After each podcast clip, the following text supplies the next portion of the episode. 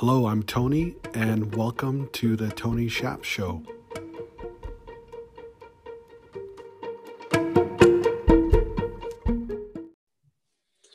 Hello, everyone. Welcome to another new episode. And today I have a special guest. His name is Mike with Hype4. I'm super grateful for him to be on our show. He's super busy and I wanted to spend some time. That way, you guys can get to know Mike, who he is, where he's come from, where he's going with his business. He's doing a lot of exciting things, and I'm so excited to share that with you. So, Mike, please take a second to say hello to everyone. Oh, hi. I'm Mike, and I've been doing this for over 22 years now. Nice. Well, welcome to the Tony Shap Show we're glad to have you. So I'll start off with, uh, you know, I have the top 10 with Tony. There's a lot of T's in there, Mike. So top 10 with Tony. But I'll start with the famous one word open. If you could tell us what is your, how you're feeling right now, if there's one word that could describe how you're feeling right now, please share that with us. Well, that would be grateful. Awesome. That's a really good one. I love it. So tell us how tell us about your business, how you got started in the business. Tell us um, all that good stuff, so we have a better understanding of what you're all about. Okay, so I started back in '98 doing some freelance web design when the web was basically just being born. And over the first few years, I worked at various different agencies uh, all across Poland and with some uh, online companies from the states as well. But at some point, I realized that I don't really want to go that corporate route, you know, of a nine to five grind. And I started my own company called Hype4.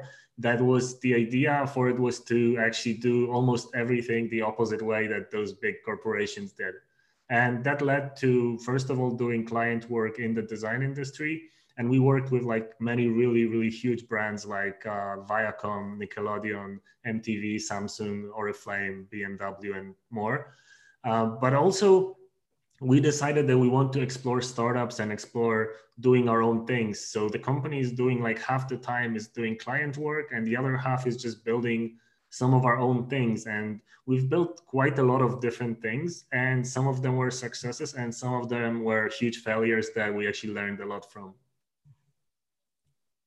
Got it. Thank you. Speaking of that, tell us what's your biggest win that you've had recently and what did you learn from that? I know you had a pretty big win, not to give it yeah. away, but so do tell us about that big win. Yeah, so the biggest win is our book, which is uh, currently the largest uh, book about designing user interfaces in the world. It's uh, over 500 pages. And this book actually came to be because I'm teaching uh, design at a university here, and my students asked me about the PDFs that I kept sending them after class. Like they were asking me, which book are those from? And they were actually prepared for those students, you know, by me, especially for them after the class. So they simply told me that I should basically wrap it up in a book and sell it. So that's what I did. It took 15 months to write but right now I'm happy to say that most of the US universities own at least one copy and it's been selling really, really great. We have a 4.98 uh, average score of the book and we only had to do one refund so far out of thousands of sales. So that's really great. People just love it. That's incredible. Um, and I know going on to the complete opposite side of that, opposite side of that, you know, we talk about wins a lot, but let's talk about failures. I know it's something that's there we all have to learn from it. And it's only failure if we don't learn from it right? It's everything that we have like you know a lot of people say it's a you know it's a five year in the making overnight success right? So we've all experienced failures. And i would like for you to share with us a recent failure that you you've had and what you've learned from it. That would be great if you could share that with us. Okay it's not maybe super recent because it happened in 2013 but it's still pretty fresh because uh, if we actually judged our time with like the sort of hourly rate, we lost over a hundred thousand dollars on it. Um, but uh, it took us a long time to make it. We were um, back in 2012. We started making a mobile game for the iPhone, and it was kind of like the internal startup of our own company and that game was uh, supposed to be awesome and i think it was. It still is pretty good. It maybe it's a little bit broken right now with the most recent updates but we like like put our hearts and souls into making this beautiful amazing product. But we forgot about one thing and that is marketing. Like we didn't do any marketing at all. We just thought that if we if we release a product that's just beautiful amazing and you know kind of like huge attention to detail and really really great atmosphere and everything else. Then people are just gonna come to us uh, and of course in 2012 the app marketplace wasn't really that big yet but it was still big enough that not doing marketing practically killed the project initially because we were getting uh, when the game was paid we were getting like uh, double digit downloads for the first few weeks. So in terms of like how much time we spent if we actually calculated through money it would be a hundred thousand dollars for the team to actually you know quit working on client projects and do this. And uh, it turns out that we were a little bit lucky with it because like it was a complete failure. But first of all it taught us to actually do marketing and start doing marketing before you even start uh, shipping the product. So you need to start really really quickly. But also we were lucky because the game was uh, picked up by some guy from uh, like a large app promoting company that normally took money for those promotions but he liked the game so much that he told us that if we make it for uh, free for a couple days then he's gonna promote it for free as well. Like so he's gonna help us out for free. And th- this whole situation actually kind of went out of control because it happens that uh, the game quickly got to 500,000 downloads on the first like two or three days. And it was so popular that at that time it was in the US App Store right after Angry Birds Space, which was like the biggest hit. But we didn't really get any money from it because we were supposed to make the game free. And we were so like artistically inclined to be to keep the integrity of the product that we didn't really want to, you know, plaster it with advertisements. So we, we had like a hit that we didn't really get any money from. Like the total uh, income from the game was less than uh, $2,000 with like uh, the expenses being a lot more. Uh, but we did get some, first of all, internet fame of being, you know, the developers of this popular game at the time. And also we got a lot of insight into the fact that you need to do marketing and you need to do a lot of marketing before you even start your first coding part of it. Thanks for sharing that with us because I know sometimes it's painful to relive that, right? Because even though it happened many years ago, sometimes when you talk about something like that, that's substantial. Um, but as long as we learn from it, right? So, but thank you for taking the time to share that with us. Let's talk about expenses. What is your biz- biggest um, business expense as of today that you could share with us?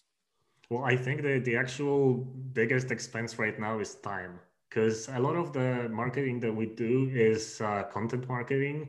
And the problem with that is that i need to actually put in my own time that i don't really spend working on client projects. And that means that um, it basically just costs more to do any marketing. Because we tried like a typical advertising and some typical marketing strategies. But for us doing content but really like high quality content that takes a lot of time to produce it is actually something that takes the most toll on on the finances because it just makes me sit in you know on on one single advertising projects for a couple hours which i would be spending somewhere else. Understood. Let us know what is your uh, what is your current on favorite online tool that you use as of today? What's what's what is that tool that you use right now? Well i think it's slack for most of the communications and the community and everything else but also we work with Trello quite a lot with uh, you know um, tracking projects and things like that. But we also built our own internal tool actually to track time and tasks, uh, and we're going to release it at some point. So that's another startup that we're building that we weren't really happy with all the other tools like that, so we started building our own. But in general, I would say Slack and Trello are the two that I use the most. Awesome and talk to talk to us about your best resources right now to acquire new clients. What is that resource you're using to acquire not just any clients but high value clients? What is that resource that you're using? Okay so for the books i think that the content marketing portion is uh, basically the, the best place to actually get them because uh, i started writing articles about the industry about a year ago but i kind of approached them with like a I think, unusual sort of way of doing them because uh, I didn't really just write the articles. I created all the illustrations for them myself and tried to actually create them in a way that look uh, even overproduced to some people, like really, really high quality. And to this point, I got like nearly 2 million views of those uh, Medium articles. So that kind of pushes a lot of uh, traffic our way. So I think that this is something that is uh, the best source, Medium articles right now. Excellent. And if you were in my shoes, let's flip it. What is the one question that I should be asking you, Mike, that I have not asked yet? Well, I'm not sure if that's a question, but that's something a lot of uh, founders ask me. So maybe I'm gonna just answer that because um, a lot of people are trying to juggle a day job with uh, building a startup, and they're trying to hold on to the day job for as long as they can, even when the startup is actually starting to get some money. So what I would tell them is that you just need to really believe in your dreams and what you're building, and really quit that day job once you feel comfortable. But like the sooner you do it, the more energy you can actually put into the project and you'll see better returns because it's all compounding. So the more time you're working on your own things and not juggling them between a day job, the better the result, basically. Excellent. And as we're coming to a close here, let our listeners know how could they get a hold of you? How could they get in contact with you if you have any questions or if you want to find out more about uh, you and, and, your and your your companies as well. Okay, so the company website is hype4.com, and you can read more about my books at designingui.com. And I'm also on Twitter at Michal Malewicz, but you probably should put that in print somewhere because that's not that easy to to pronounce and uh, to note down. Great, I'll get it. I'll, I'll put it in the show notes, um, definitely. And, and here we are to the end. What's your one word close? We're going to sign off with this. So, what is your one word close that you're feeling right now? I know we started with grateful, which was awesome. And what about your close, one word close now? Uh, well, that's that's a tough one because uh, I think that being grateful is something that I'm kind of feeling for the last few weeks. So uh, I think I would close with the same word actually, because this is just something that if you put in energy and if you put in effort, then I think that you should feel grateful because it it's all kind of coming from all the hard work and dedication. So I'm grateful that I'm even able to do it. I love it. There you have it, folks. His one word open and close. We're both grateful. And content marketing is the best strategy for him to acquire new clients. He's he's rolling up right now. He's he's come from it. He's learned from his past, and he's gone to where he is today, having quick success.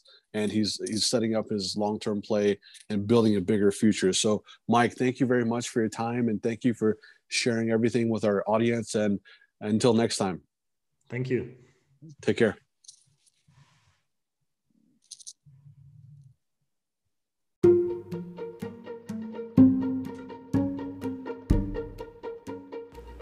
And there you go. I hope you enjoyed it and great to have you. And thanks for listening. And don't forget to subscribe and stay tuned for the next episode.